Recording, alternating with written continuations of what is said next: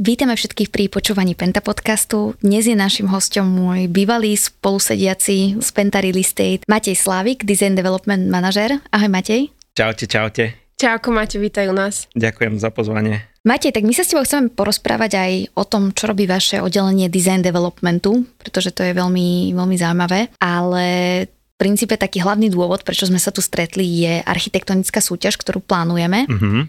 Tak, ale začneme teda tou tvojou prácou. Tak ako dlho si už v Penta Real Estate? Uh, cca 6,5 roka. Uh, v podstate začal som uh, počas štúdia ako trainee.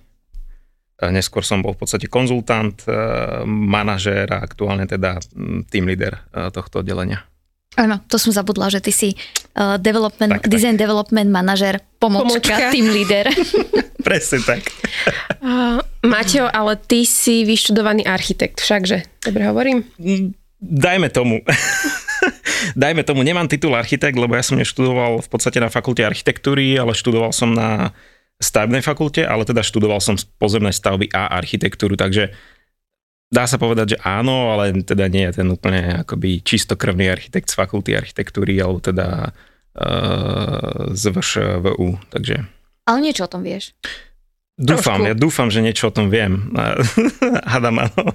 Tak ten tvoj samotný titul vypoveda o tom, že čomu sa pravdepodobne asi vaše oddelenie bude venovať, tak skús nám nejako opísať, že čo vlastne oddelenie design developmentu v Penta Real Estate robí a aká je vaša nejaká tá hlavná náplň práce. Tak e, v podstate aktuálne e, design development pozostáva e, z piatich členov a my sa venujeme projektom v podstate prevažne na, na jeho začiatku. V podstate ešte, keď sa pripravuje akvizícia, tak veľmi úzko spolupracujeme s oddelením biznisu, kde pre nich v podstate pripravujeme akúsi feasibility study, čo je nejaká štúdia uskutočniteľnosti, že čo na danom pozemku v podstate povoluje územný plán, čo tam vieme postaviť, aké má ten pozemok limity a obmedzenia a keď sa potom na základe nejakého biznis modelu rozhodne, že teda ten pozemok má pre nás e, zmysel, kúpi sa pozemok, tak e, po akvizícii pripravujeme, organizujeme architektonickú alebo urbanistickú architektonickú e, súťaž, a, v podstate z ktorej vzíde víťaz, a, ktorý je vybratý pomocou expertov z z, z nejakej odbornej poroty, ktorá je na tej súťaži. A s týmto víťazným ateliérom vypracujeme detailnú architektonickú štúdiu a tam v podstate akoby to gro tej, tej roboty design developmentu dá sa povedať, že končí, ale v podstate ďalej sme na projekte, našou zodpovednosťou následne je aj vybavovanie akoby prvotných povolení na magistráte, ako je napríklad súhlasné stanovisko k investičnému zámeru alebo záväzné stanovisko. A v podstate potom v tých ďalších fázach e, sme akoby v nejakej pozícii, dá sa povedať, konzultantov, že nevedieme ten projekt už my, vedie to už projekt management, ale sme tam stále pri tých ďalších fázach, kedy sa nejaké veci menia, nejaké veci sa doľaďujú, riešia sa detaily, v podstate účastníme sa kontrolných dní na stavbe, vzorkujeme v podstate všetky viditeľné časti projektu, vyberáme akoby už konkrétne farby na základe tých vzoriek, e, samozrejme aj s architektami a dohliadame na to, aby ten projekt bol dokončený a zrealizovaný tak, ako to bolo v podstate v tej architektonickej štúdii zamýšľané. Keď si hovoril o tých dizajnovkách, ktoré na vznikajúcom projekte nejakým spôsobom kontrolujete, keď je v procese výstavby, vieš nám povedať napríklad, že o aké dizajnovky ide? Všetko, čo je viditeľné, všetko, čo človek nejakým spôsobom môže akoby vnímať na tom projekte, tak sa nejakým spôsobom vzorkuje a to sú presne tie veci, ktoré riešime, ale keď sa pýtaš konkrétne na nejaké prvky, tak uh, ja neviem, napríklad na Skyparku sa strašne veľa uh, riešilo GRC, doľaďoval sa model, riešilo sa s dodávateľom strašne veľa vecí, lebo to bola konštrukcia, ktorá nie je úplne štandardná, má to organické tvary a tak ďalej. A rovnako tak lobby na Skyparku v rezidenčnej časti je veľmi špecifické, je tam tá feature wall, ktorú sme taktiež dosť dlho riešili, navrhovali, vzorkovali, a v podstate našou zodpovednosťou je, ako ten projekt v konečnom dôsledku vyzerá, že nielen tá architektonická štúdia, ale teda, aby sa to pretavilo naozaj do tej realizácie. GRC to vlastne môžu ľudia vidieť na Skyparku, to je ten uh, fejkový exoskelet biely. Mm-hmm. Možno skús nám povedať niečo o tomto, lebo to je taký zaujímavý prvok na tom Skyparku, že kde to bolo vyrobené a ako vlastne vznikla tá firma, ktorá, ktorá to vyrába. A, tak v podstate áno, ako si správne podotkla, že je to fejkový exoskelet uh, v podstate, lebo ja som na projekte samozrejme nebol od e, jeho úplného začiatku, lebo teda trvalo to asi 12 rokov alebo 11, neviem presne. E, toľko som není vo firme, ale Zaha navrhla reálny exoskelet. Lenže reálny exoskelet v našich podmienkach na Slovensku nie je úplne možné zrealizovať. Je to možné zrealizovať napríklad v Miami, kde 1000 Museum má takýto exoskelet a je to naozaj akože super konštrukcia. Dostali za to aj nejaké Eh, inžinierské ceny a, a tak ďalej. Čiže u nás to úplne nie je možné, preto sa to v podstate zmenilo na akýsi obklad. No a keď sa vyberalo, že z akého materiálu bude ten obklad, eh, chceli sme tomu zachovať eh, akoby nejakú takú tú hrubšiu trochu štruktúru. Chcelo to byť také akoby betonové a, a, a najlepší, najlepší ten materiál sa nám javil práve ten e, v podstate sklenený vláknami vystužovaný betón. Je to taký hladší betón, taký uhladnejší trochu. A je to v podstate taká škrupinka takého farbeného betónu a ktorá je uchytávaná v podstate na Skypark e, pomocou veľkej ocelovej konštrukcie. No a čo sa týka firmy, tak e, dodávala nám to spoločnosť BB Fiberbeton z Dánska, Čiže dobre tomu rozumiem, že tie jednotlivé komponenty boli vyrobené v Dánsku a potom Áno. sme ten betón, tú obrovskú nejakú konštrukciu previezli sem na Slovensko do Bratislavy? Ono to, áno, presne tak. Ono to bolo v podstate, ono sa to odlieva do takých foriem a malo to samozrejme rozmery, ktoré sú, dá sa povedať, transportovateľné. Myslím, že najdlhší kus má nejaké 4, možno maximálne 5 metrov. Takže mám taký pocit, že to že to sem išlo loďami, alebo a potom samozrejme nejakými kamionmi a tak ďalej. Veľmi dlho to bolo potom uskladnené aj na stavbe, bolo to naozaj veľmi, veľmi veľa kusov a, a je to taká naozaj zaujímavá, zaujímavá vec na tom Skyparku, taký unikát trochu. Using GSC as a facade material is very positive also for the environment. It's a very green material. We use very little energy to produce the GSC. Showcasing the GSC on, on a building like Sky Park with the exoskeleton is something that we think is a very good use of GSC since they can sit there for, for many, many years and still look good. Tak Maťo, keď sa bavíme už o tej Zahe, čo je svetoznáme architektonické štúdio, mm-hmm. ktoré založil práve Zaha Hadid, skúsim premostiť a poďme sa dostať k tým architektonickým súťažiam. Mm-hmm. A skôr ako sa začneme baviť o tej aktuálnej, tak skúsme si tak vo všeobecnosti niečo o architektonických súťažiach povedať, pretože asi v našich končinách ešte nie je úplne bežné alebo štandardné, že developeri uh, vyhlasujú architektonické súťaže na určité územie. Tak skús mi z tvojho pohľadu povedať, že prečo si myslíš, že to je hodný spôsob, ako začať s nejakým projektom a čom sú ako keby najväčšie výhody tých architektonických súťaží a aký prínos majú potom pre celý ten projekt a aj pre celú, dajme tomu, tú komunitu na konci dňa, keď ten projekt bude stáť. Jasné, tak ja sa to skúsim, pokúsim nejako, nejako zhrnúť. A presne ako si povedala, nie je to na Slovensku, alebo teda v Bratislave, ale všeobecne asi na Slovensku, nie je to úplne uh, štandardom robiť tieto architektonické štúdie. Každopádne my ako Pentaril Estate sa snažíme alebo nesnažíme, ale na každý náš, naozaj na každý náš projekt robíme nejakú túto architektonickú, urbanistickú súťaž. A čo sa týka tých výhod, no tak akože úplne najdôležitejšia a najzákladnejšia výhoda uh, tej, takéto súťaže je, že um, namiesto jedného uh, akoby projektu alebo návrhu, ktorý by sme dostali, keby sme priamo zadali uh, tú štúdiu alebo teda priamo zadali ten pozemok nejakému architektovi, tak namiesto jedného návrhu máme tých návrhov oveľa viac. A teda v podstate máme na základe čoho vyberať, alebo teda experti, ktorí sú v porote, majú na základe čoho vyberať. A myslím si, že úplne akoby najlepším nástrojom na to, ako dostať čo najlepší výsledok, je zorganizovať otvorenú súťaž, pretože tam sa môže v podstate zapojiť naozaj kdokoľvek, ani my nepoznáme všetkých architektov sveta, čiže do tých vyzvaných súťaží pozývame tých, ktorých si subjektívne myslíme, že sú najlepší alebo môžu priniesť to najlepšie ale do tej otvorenej časti sa môže v podstate zapojiť kdokoľvek, možno nejakí noví architekti, ktorí sú z krajiny, povedzme, nejakej, že, že o nich vôbec nevieme, hej, ale pritom v tej krajine môžu a robiť naozaj veľmi pekné veci. Takže úplne najlepší nástroj je tá otvorená súťaž, kedy dostaneme tých návrhov a, zväčša teda a, naozaj veľa a, a potom vieme vybrať samozrejme ten najlepší tým pádom. A v podstate my ako Pentarilest chceme samozrejme na trh prinášať uh, uh, tú najkvalitnejšiu architektúru a unikátne projekty. To je ten dôvod, prečo pri každom projekte uh, organizujeme takúto architektonickú súťaž.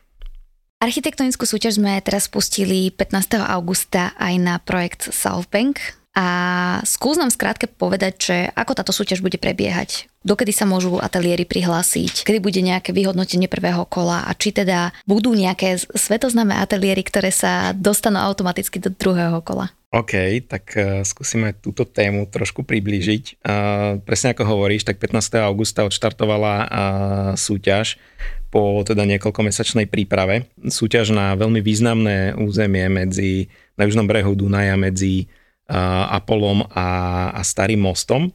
Je to, je to územie zmiešané, to znamená, že bude tu aj bývanie, aj občianská vybavenosť. Myslím si teda, že čo sa týka Bratislavy, tak sa jedná o jednu z najl- najlukratívnejších lokalít v podstate v blízkosti centra. A teda k samotnej súťaži. Súťaž bude dvojkolová, bude otvorená, avšak budeme tu mať aj troch vyzvaných účastníkov. Tým pádom teda do toho prvého otvoreného kola sa môže prihlásiť akýkoľvek architekt, akýkoľvek e, ateliér alebo v podstate aj nejaký tím architektov. Prihlasovať sa môžu e, do konca prvého kola.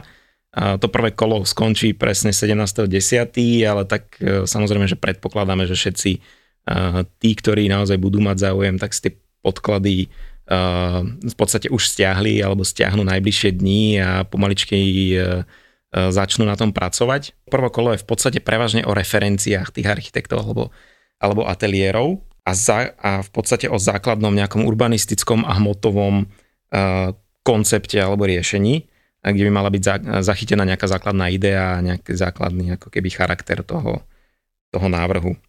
Uh, v podstate z tohto prvého kola postupy do druhého kola postupia traja architekti, respektíve teda ateliéry, a ktorí po odovzdaní všetkých požadovaných podkladov v druhom kole dostanú, dá sa povedať, skicovné 30 tisíc eur, čo je na mm, slovenské alebo bratislavské pomery celkom, celkom dosť. Takže... Čiže všetky tri ateliéry, ktoré postupia z prvého kola, budú honorované touto sumou. Presne tak, mm-hmm. áno, budú honorované touto sumou, ale samozrejme až keď odovzdajú všetky požadované podklady dokumenty e, v tom druhom kole. Ale áno, v podstate už to určite odozdajú, nakoľko sa teda dostanú do toho druhého kola, a takže nepredpokladáme, že by, že, že by to nedostali, samozrejme.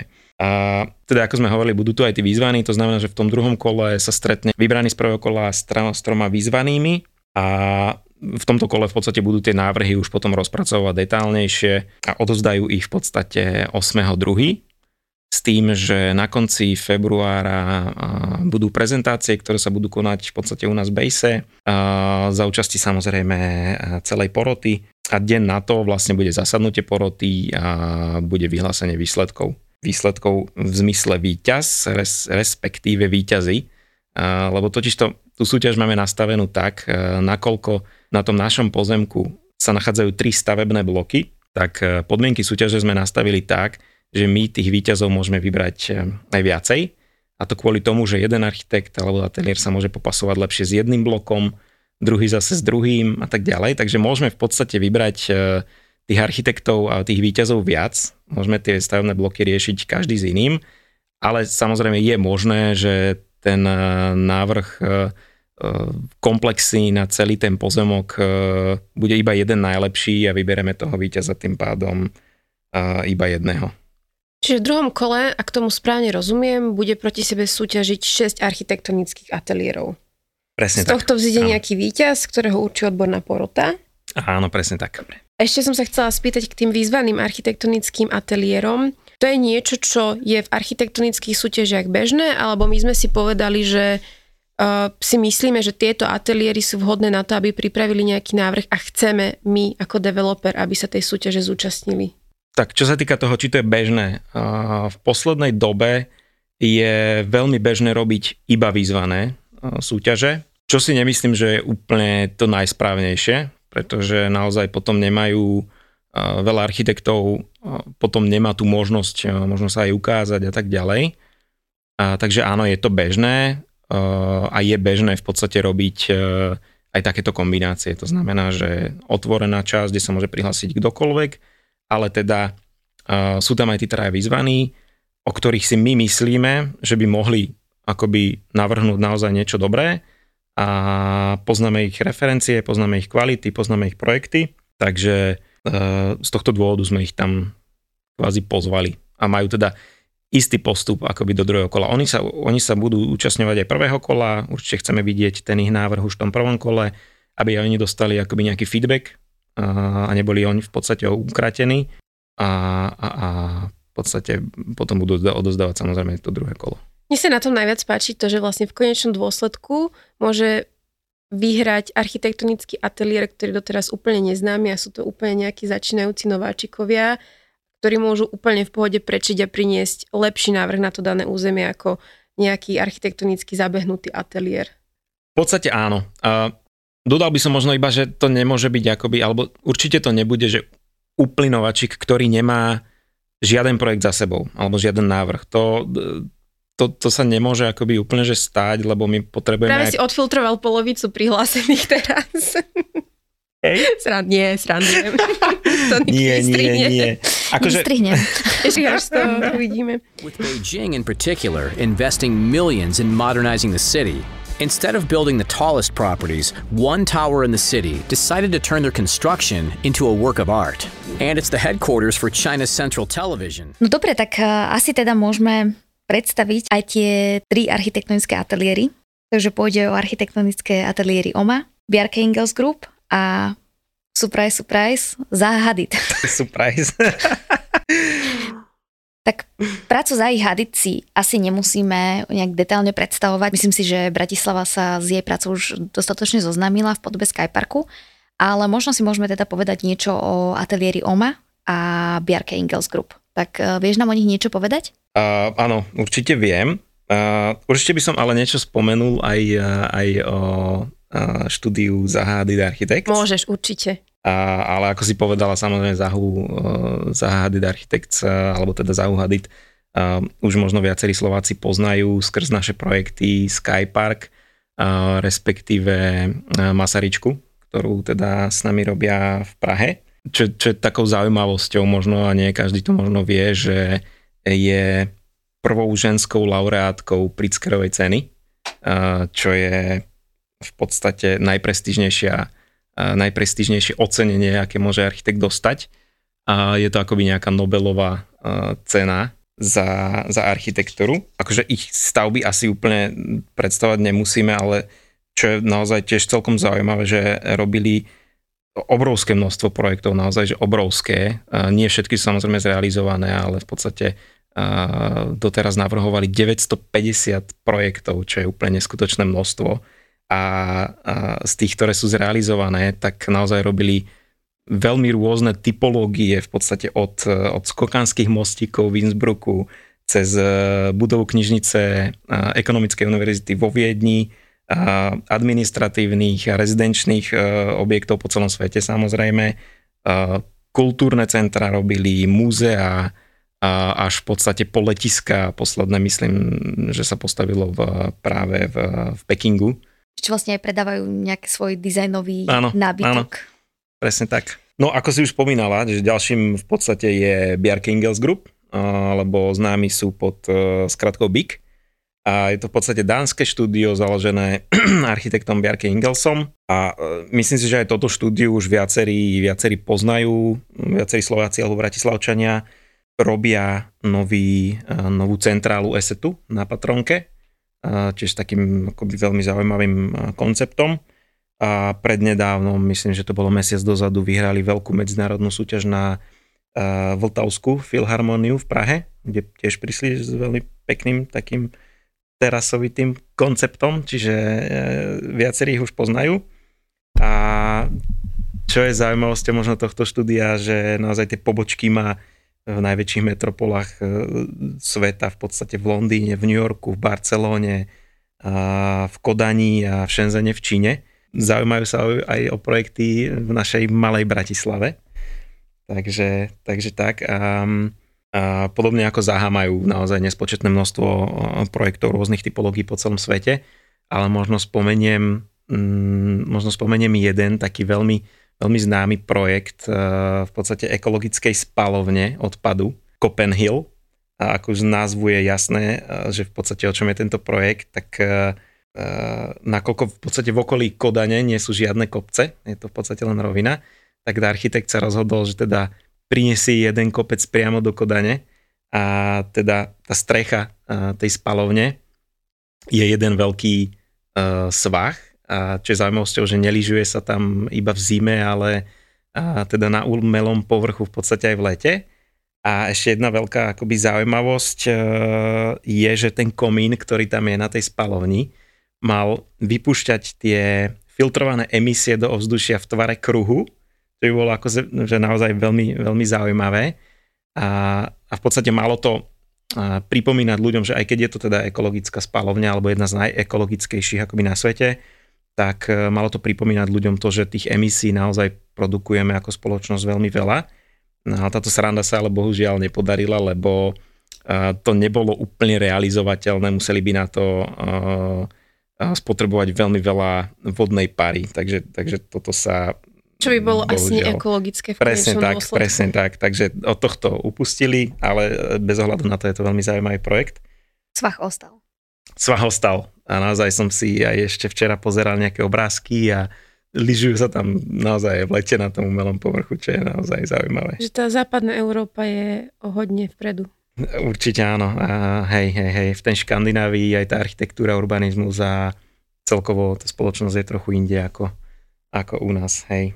Hej, to by bolo asi na samostatný podcast. Určite áno. Takže poďme k tomu tretiemu štúdiu. OK, no tretím štúdiom uh, je ateliér OMA, alebo inak známy ako, alebo teda menej známy pod týmto názvom Office for Metropolitan Architecture. A je to rotterdamské štúdio, ktoré založil uh, uh, spolu s partnermi v roku 1975 uh, Rem Koolhaas, ktorý je taktiež z okolností, alebo nie z okolností, ale teda zaujímavosťou je, že tiež laureátom Pritzkerovej ceny a svoje pobočky majú tiež e, vo veľmi veľa metropolách svetových, robia veľa, robia veľa do Číny, majú naozaj tiež nespočetné množstvo e, rôznych druhov a typov projektov. Možno spomeniem, a možno, že to viacerí e, poznajú takú ikonickú budovu headquarteru čínskej televízie. Je to v podstate jedna obrovská priestorová konštrukcia, ja sa čudujem, že to ešte stále stojí, lebo je to naozaj e, šialená konštrukcia. Sú to v podstate také dva marakodrapy, ktoré sa zbiehajú k sebe v, v úrovni 160 metrov nad zemou. Sú spojené takou horizontálnou, uh, horizontálnou hmotou tvaru L. A je to naozaj obrovské a je to naozaj veľmi zaujímavé. To je niečo ako v Malézii v Kuala Lumpure, tie, tie dva mrakodrapy, ktoré sú spojené takou lávkou? Uh, to, je taká, to je iba taká lávka, ale hento je naozaj hmota v mhm. zmysle, že to je, že to spája mrakodrapy, ktoré sú od seba možno 50 metrov a nie je to len lávka, ale v podstate je to naozaj možno 15 podlaží na sebe. Že je to, je to, je to veľmi, veľmi, veľmi zaujímavé. Akože podľa mňa, keď si ľudia vygooglia, že hakve čínske televízie, tak áno. budú tú budovu poznať asi. Áno, celkom, áno celkom je to naozaj taká ikonická, ikonická budova uh, v Pekingu, hej. A možno ešte by som spomenul uh, jednu, tiež veľmi takú neštandardnú, uh, The Interlace uh, v Singapure. V podstate Oma sa rozhodla, že tú typickú singapurskú zástavbu tých výškových domov otočí o 90 stupňov a poukladá to akoby také, také hranolčeky alebo ako také kocky na seba v, tvare, v tvare takých hexagónov a na tých strechách vytvorili v podstate nejaké pobytové zóny, zeleň a tak ďalej. To je také, ono to vyzerá jak dlhé diely. To je iné, áno. Ono naozaj to okay. vyzerá ako také paneláky, Nie to, akože... ktoré sú tak naukladané na seba. Mm-hmm. Je to fakt zaujímavé. Vytrieskali tam uh, všetku HPPčku, podľa mňa, ktorá tam bola ako keby možná. Hruba ale, podlažná plocha. Hruba podlažná plocha, ale naozaj veľmi, veľmi zaujímavým a neštandardným spôsobom. Nepoznám žiadnu takú podobnú. Dobre, ľudia, googlite a správte si taký mini exkurs do svetovej architektúry. I went to architecture school in Barcelona. I wanted to use some of the first years where you get some basic education in drawing to become a better cartoonist. You end up in school, you want to figure this thing out. So I went through this sort of intellectual serial monogamy, falling in love with one architect and the next and the next and the next. And it completely warped my idea of what the architecture could be. A toto sú traja výzvaní architekti, ktorí sa teda súťaže zúčastnia, zúčastnia sa aj prvého kola a Počkej, oni automaticky nepostupujú do druhého? Oni automaticky postupujú do druhého kola, ale budú odovzdávať návrhy, tie veľmi základné, schematické, urbanistické nejaké a hmotové nejaké riešenie aj v prvom kole, aby v podstate neboli ukrátení o ten feedback poroty, ktorý tí ostatní účastníci z tej otvorenej časti dostanú. Čiže to je pre nás tiež veľmi dôležité, aby sme videli, ako rozmýšľajú už v tých začiatkoch, aby ich eh, v podstate porota vedela povedzme nejakým spôsobom možno naviesť. Aby sme my nezistili až niekedy povedzme pri tej predbežnej konzultácii alebo nedaj Bože na konci, že sa vydali úplne nejakým zlým smerom, že povedzme nedodržujú ani územný plán a tak ďalej. Práve na to je aj odozdávka toho prvého kola, aby sme predišli takýmto, takýmto nešťastným eh, situáciám. Čiže nebudú nejakým spôsobom zvýhodnení, musia proste splniť také isté podmienky ako hoci ktorí iní účastníci, ktorí Presne sa prihlásia. Tak. Presne tak, áno. Ale nevyhodia ich už z tej súťaže, dostanú sa do druhého kola. Presne tak, nevyhodia, e, samozrejme, ale musia taktiež, presne ako Lenka povedala, musia splniť e, všetky náležitosti taktiež toho prvého kola. To znamená, sú tam nejaké výstupy, ktoré sú e, nevyhnutné k odozdaniu, musia byť odozdané proste. Aj v tom prvom kole. Ja by som možno ešte len dodal, že teda uh, okrem týchto architektov sa naozaj veľmi tešíme na uh, všetkých tých architektov, ktorí sa zúčastnia prvého kola a veríme, že ich bude toľko, že nebudeme stíhať ich všetky vyhodnocovať a, a až preštudovať si. A naozaj pevne verím, že okrem zahraničných uh, štúdií sa zapojí aj veľmi veľa slovenských a českých architektov, nakoľko teda tiež sa s, nimi e, nám veľmi dobre spolupracuje, majú svoje kvality a teda pevne verím, že tých návrhov bude, bude veľa, aby sme mali čo robiť a porota by mala čo robiť.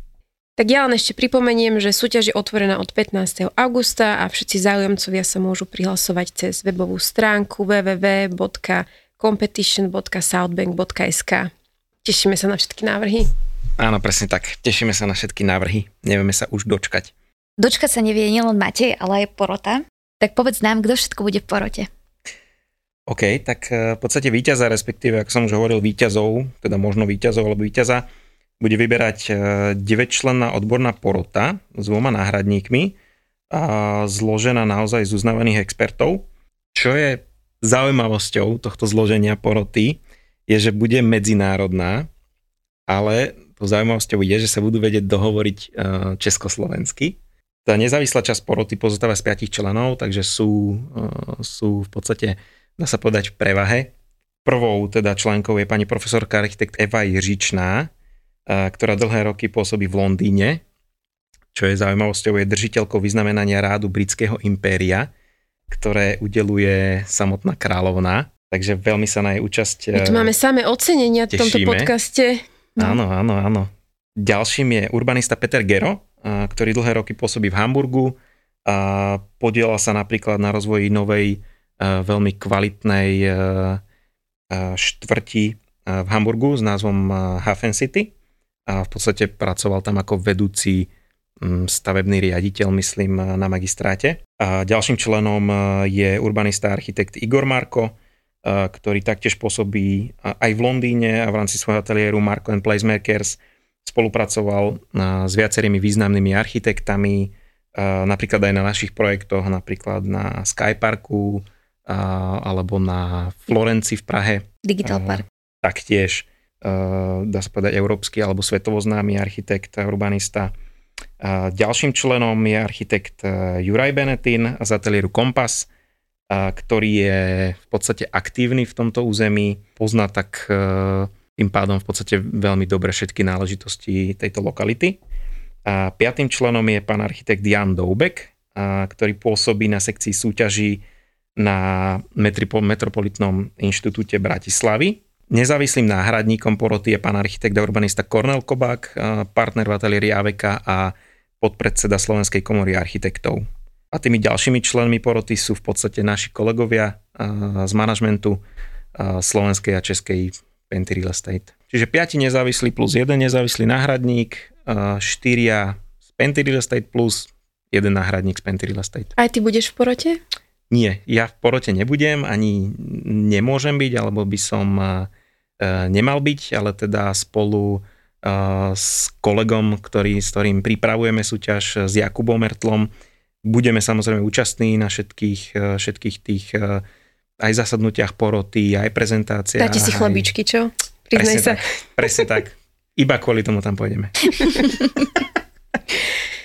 No dobre, a táto porota v tomto zložení bude rozhodovať o návrhoch, ktoré postupujú do druhého kola a potom aj o samotných výťazov, áno, o, o samotnom tak. víťazovi. Áno, áno, áno.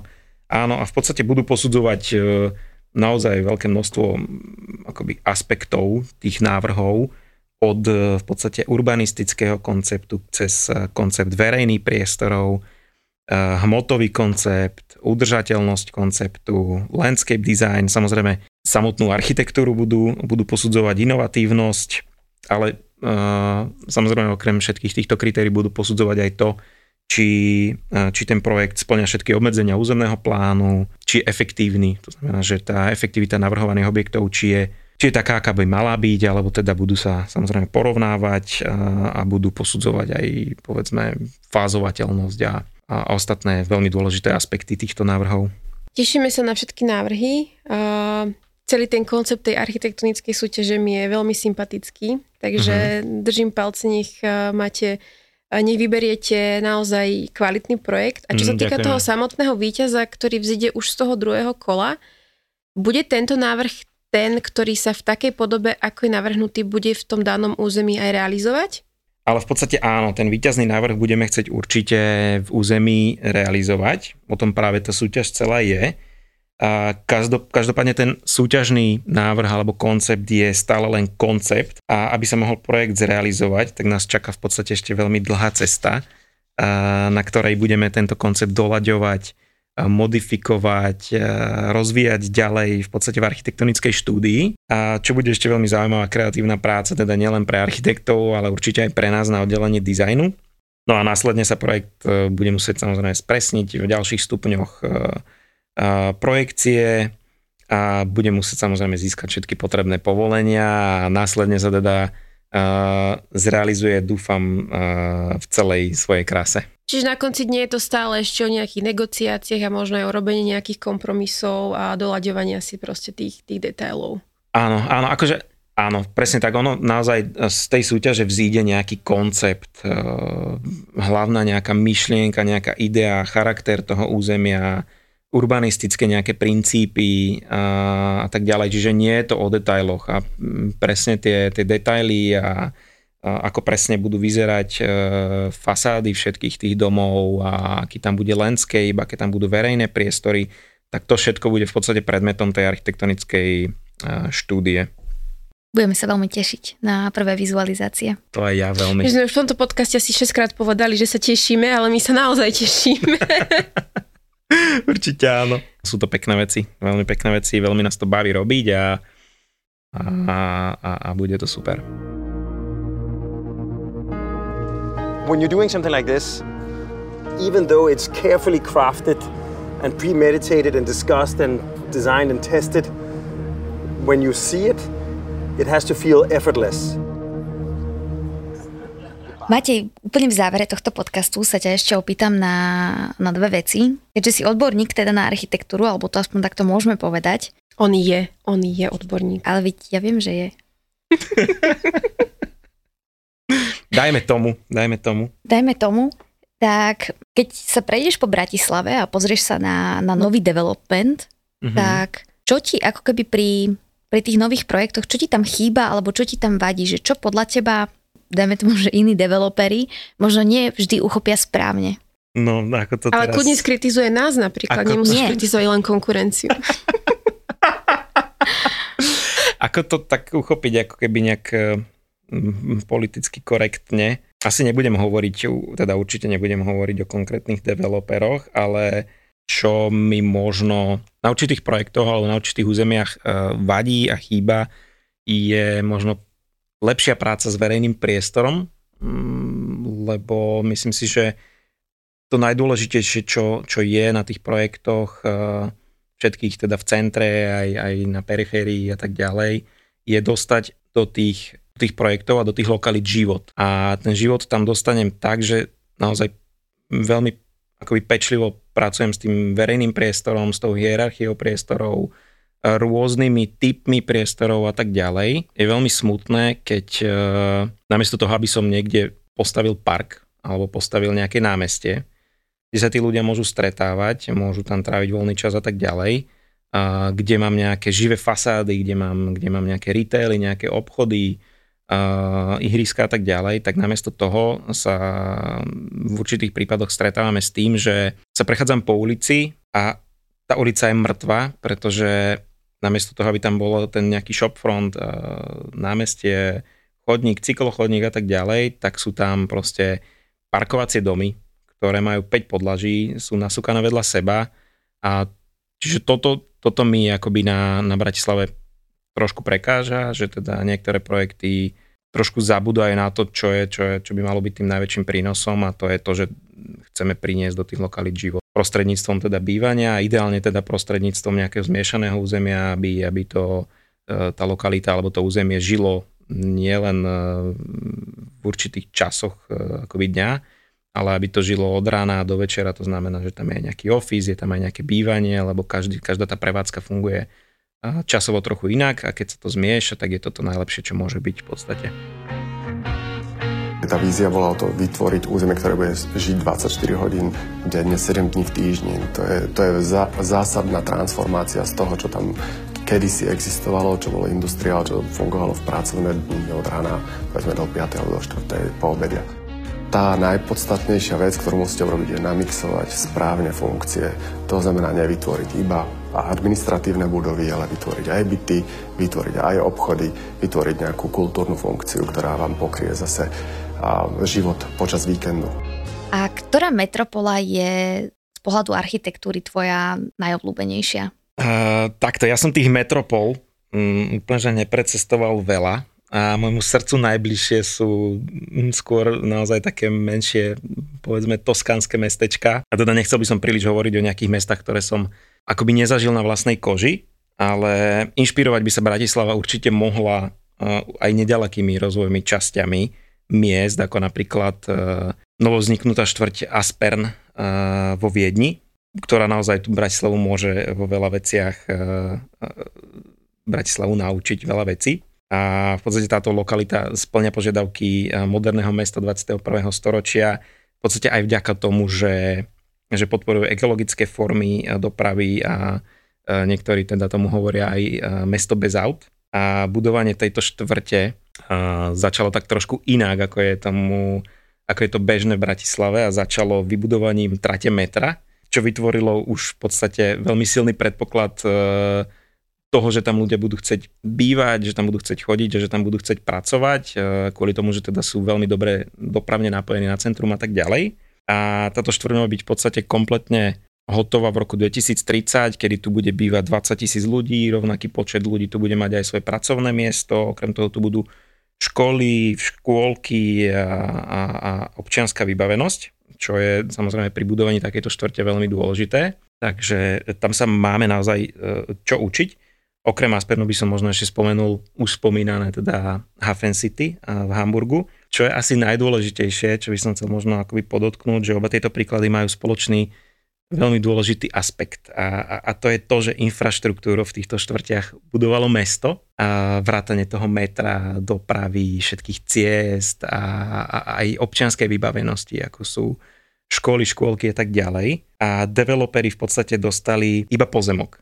A napríklad v Hafen City to bolo tak, že ten pozemok si nekúpil developer, ktorý e, dal na ten pozemok e, najvyššiu ponuku, hej, ale dostal to developer, ktorý prišiel na to mesto e, s najlepším architektonickým návrhom, čo je samo o sebe záruka, záruka kvality. V tomto smere hlavne sa teda Bratislava má, má čo učiť, ale uh, to je taká téma, ktorá by možno, že si zaslúžila aj zvlášť podcast.